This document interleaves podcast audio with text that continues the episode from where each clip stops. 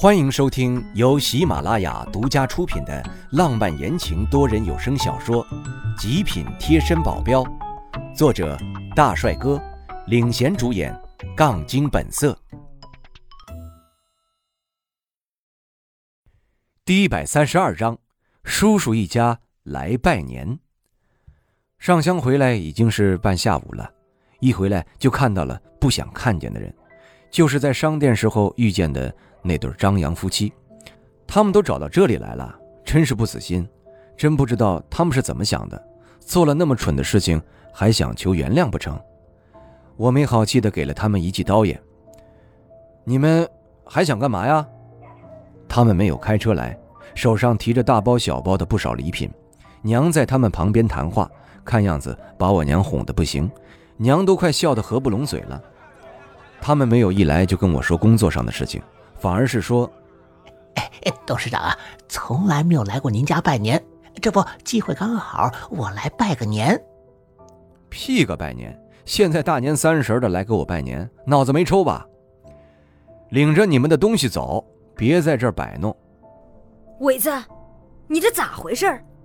别人来拜年，你怎么还把人往外面赶呢？娘不乐意了，那对夫妻绝对没敢他们做的事情跟娘说。要不然，娘也不会这个态度了。苗倩倩也似懂非懂的看着我，又看看那对夫妻。你们是京城的？哎，那个男人终于意识到我旁边还有一个人了，看过来，我注意到他眼中一亮，虽然紧紧压制着，但我还是能感觉到他眼底的邪念。癞蛤蟆想吃天鹅肉，苗倩倩的主意都敢打，这不是吃了雄心豹子胆吗？我现在肚子里一肚子的气，怎么想怎么不爽。不想被封杀就赶紧给我滚！他浑身一愣，呆滞的看着我。哎，董事长，嗯，不滚！我淡淡的一个眼神过去，他立马一个机灵。哎，董事长，您别生气，我滚，我滚就是了。他放下手中的礼品，就想拉着他老婆跑出去。哎哎，带着东西给我滚！以后不要再来了。他又麻溜的滚了回来，把那些东西抱在怀里，窜了出去，还真是一刻都不敢停留啊！娘微怒的斥道：“伟子，伟子，哪有人来拜年，把人赶走的道理？”我无奈的笑笑：“哎，娘，他们不是好人，他们动用了不少公司的公款，我对他们都算仁慈了，要不然他们得进局子好几年呢。”娘不懂，但大概。也能分清其中的利害关系。唉，娘没读书，啥也不会。现在你有出息了，我不能再把你当小孩子了。娘，娘就发个牢骚。娘笑得有几分勉强，但更多的是欣慰。我笑了，我没有让娘失望。往前的好几年，过年都只有我和我娘两个人，娘会给我煮好大一碗面，给我加两个鸡蛋。而今年我们有三个人了，娘还一直在念叨着，要是明年有四个人就更好了。她还巴不得我们生好几胞胎，这样就热闹了。我直冒冷汗，这是把苗倩倩当猪吗？现在苗倩倩的脸已经红得跟西红柿一样了。饭桌上的菜是以前从来没有过的丰盛，光是肉盘子就有三个，还有两个素盘子和一个汤，够我们三个人吃一顿饱饱的了。以前哪里会有这样的丰盛？尽管我们现在已经很大了，但娘还是给我们发压岁钱。我感觉我回到了小时候。而让我觉得不公平的是，我的压岁钱只有两块钱，苗倩倩居然有一百，这、这、这太重男轻女了，整整五十倍！我不服气地念叨了一声。苗倩倩还是很得意地把那一百块钱在我眼前晃了晃，羡慕吧？羡慕吧？守岁都到晚上十二点，我要出去打爆竹了。整点的钟声一敲响，外面一片的噼里啪啦响，震耳欲聋。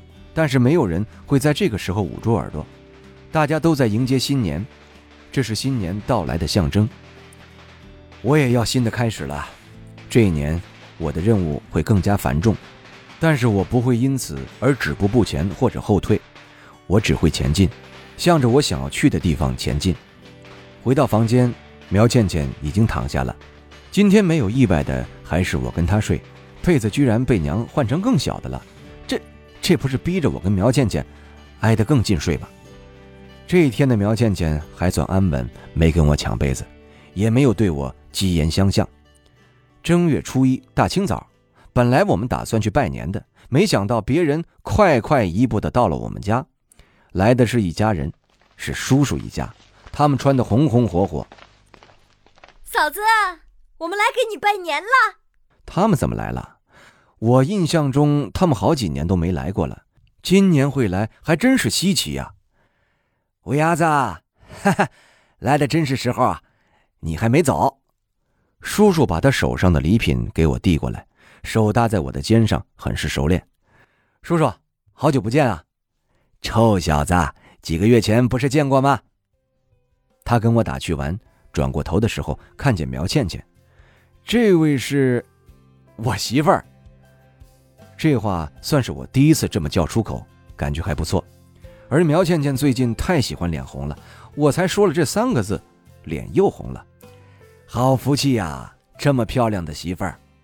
叔叔的眼睛直盯着苗倩倩，要不是婶婶过来挡住了，指不定我就要爆发了。管他叔叔爷爷的！林翔在后面进来，我见他整个人都瘦了一大圈。这是怎么了？进了屋子，叔叔才给我解释说，宁祥成绩实在是太差了，所以提前让他去学校学挖掘机了。才学了两个月回来就成这样了，他挺心疼的。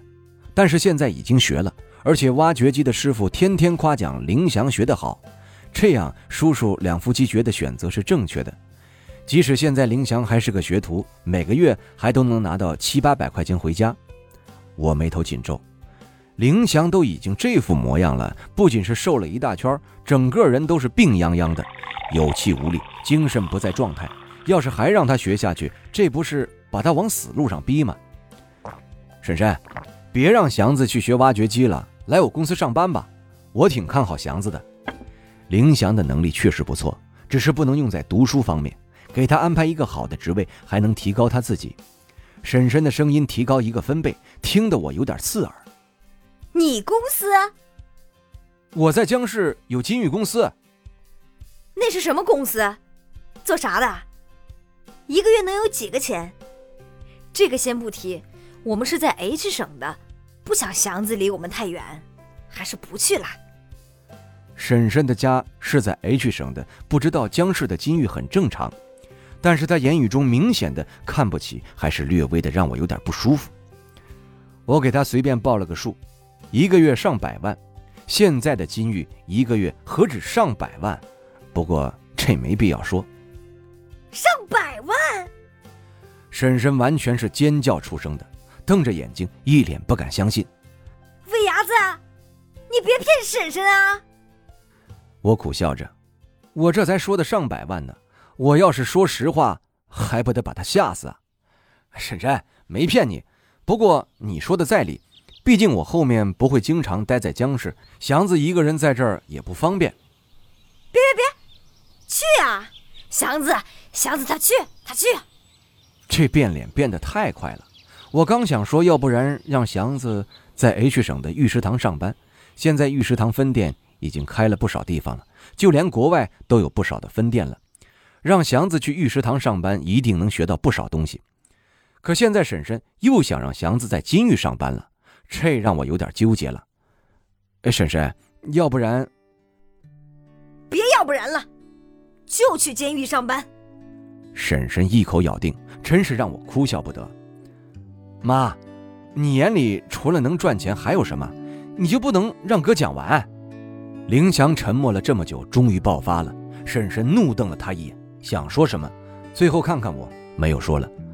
我淡笑着对着林祥，祥子。你知道 H 省的御食堂吗？不管怎样，他愿意才行。他要是不愿意去，那我瞎折腾什么鬼？他眼中一亮，御食堂是不是卖玉石的店最有名的那个？是啊，你愿意去那里上班吗？当然，你的主要任务还是去那儿学习东西。我去，我去！